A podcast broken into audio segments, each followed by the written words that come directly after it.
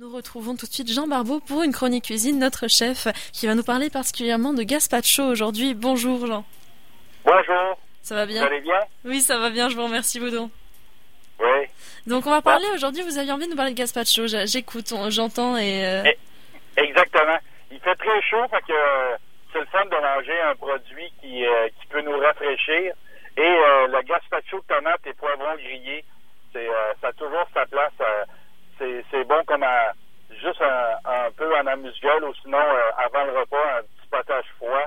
Euh, moi, je le fais avec euh, des, je prends des poivrons, je prends des beaux, des beaux gros poivrons rouges. Là, je les envoie sur le barbecue pour les faire rôtir.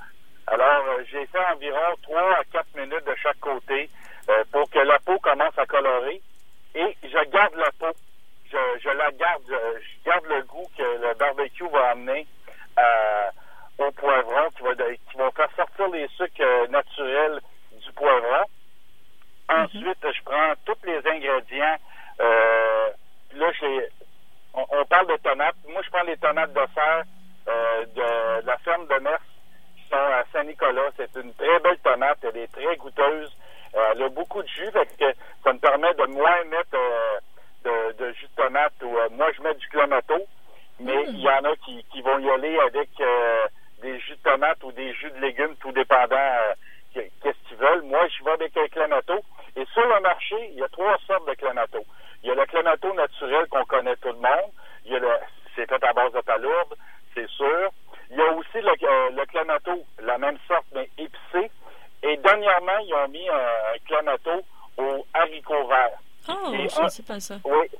Il est un peu épicé, mais sérieusement, moi, je l'ai fait en fin de semaine avec ce, ce clamato-là. Et le goût est vraiment, vraiment, vraiment spécial. Ça donne un, on sent un goût qui est beaucoup plus parfumé.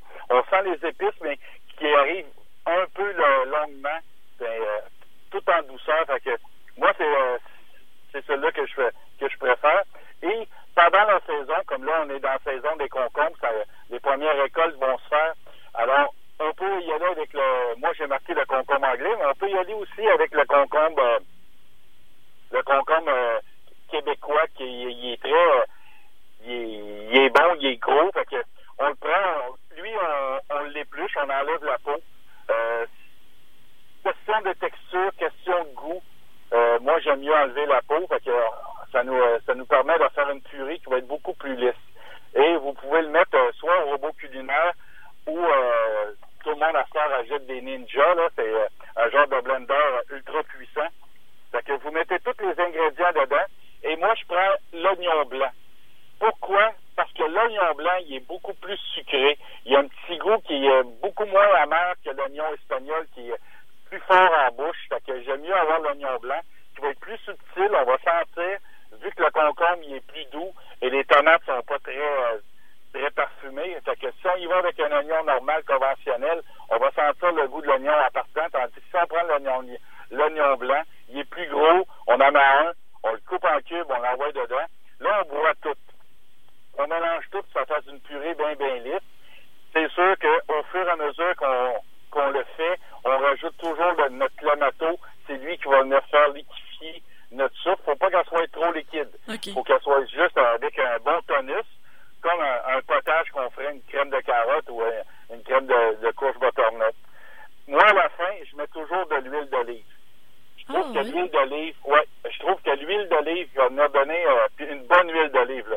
On parle d'une huile d'olive, première pression à froid, une bonne, qui va venir nous donner un petit punch de, de goût. Si vous manquez d'un, admettons, d'acidité, on peut y aller avec du vinaigre de vin rouge ou du vinaigre d'Alzerès. Ça, c'est toujours, euh, ça a toujours sa place. Moi, je préconise un peu la sauce anglaise, la sauce Worcestershire. Euh, elle, elle, elle va nous donner un petit goût pimpé, là. euh, Elle, va- elle va bien se mélanger. C'est comme si on ferait, en réalité, moi, je trouve que la gazpacho, ça, me- ça me fait penser à un bloody César. Oui, c'est vrai. avec des, avec des légumes. Fait que, le- fait que ça vient, ça vient, euh, la sauce anglaise, je trouve qu'elle a sa place euh, dedans. Fait que là, vous mélangez tout ça. Il est préférable de la faire refroidir au moins deux heures au frigidaire. Parce que ça sent bien froid. Puis c'est, on dirait que toutes les, quand on les laisse, euh, on, on frigidaire, on dirait que toutes les, euh, les, euh, les, arômes commencent à, à, donner leur goût. Et rectifiez l'assaisonnement quand vous la sortez. C'est sûr qu'avec les tomates, avec le concombre, avec euh, le poivron, c'est tous des légumes qui demandent beaucoup de sel et beaucoup de poivre. Vous l'assaisonnez au fur et à mesure que vous la faites, mais vous quand vous la sortez, vous la régoûtez. C'est là que vous allez peut-être bien dire, ah, il manque un peu de vinaigre. Ah, je mettrai un peu plus d'huile. Ah, je mettrai peut-être bien une touche de sel de plus. Et c'est là que vous allez ajuster votre goût qui, soit parfait. Moi, je la sers soit dans un bol, un bol de service, un bol à potage, ou dans une petite tasse, faire comme un genre de cappuccino. vous pouvez la servir dedans. Moi, je mets des crevettes de temps en temps. Je fais flipper des crevettes avec euh, un peu d'épices cajun. C'est des crevettes euh, argentines, sont beaucoup plus goûteuses. Vous les faites flipper avec un peu d'ail puis euh, un peu de, de cajun. Vous les laissez refroidir.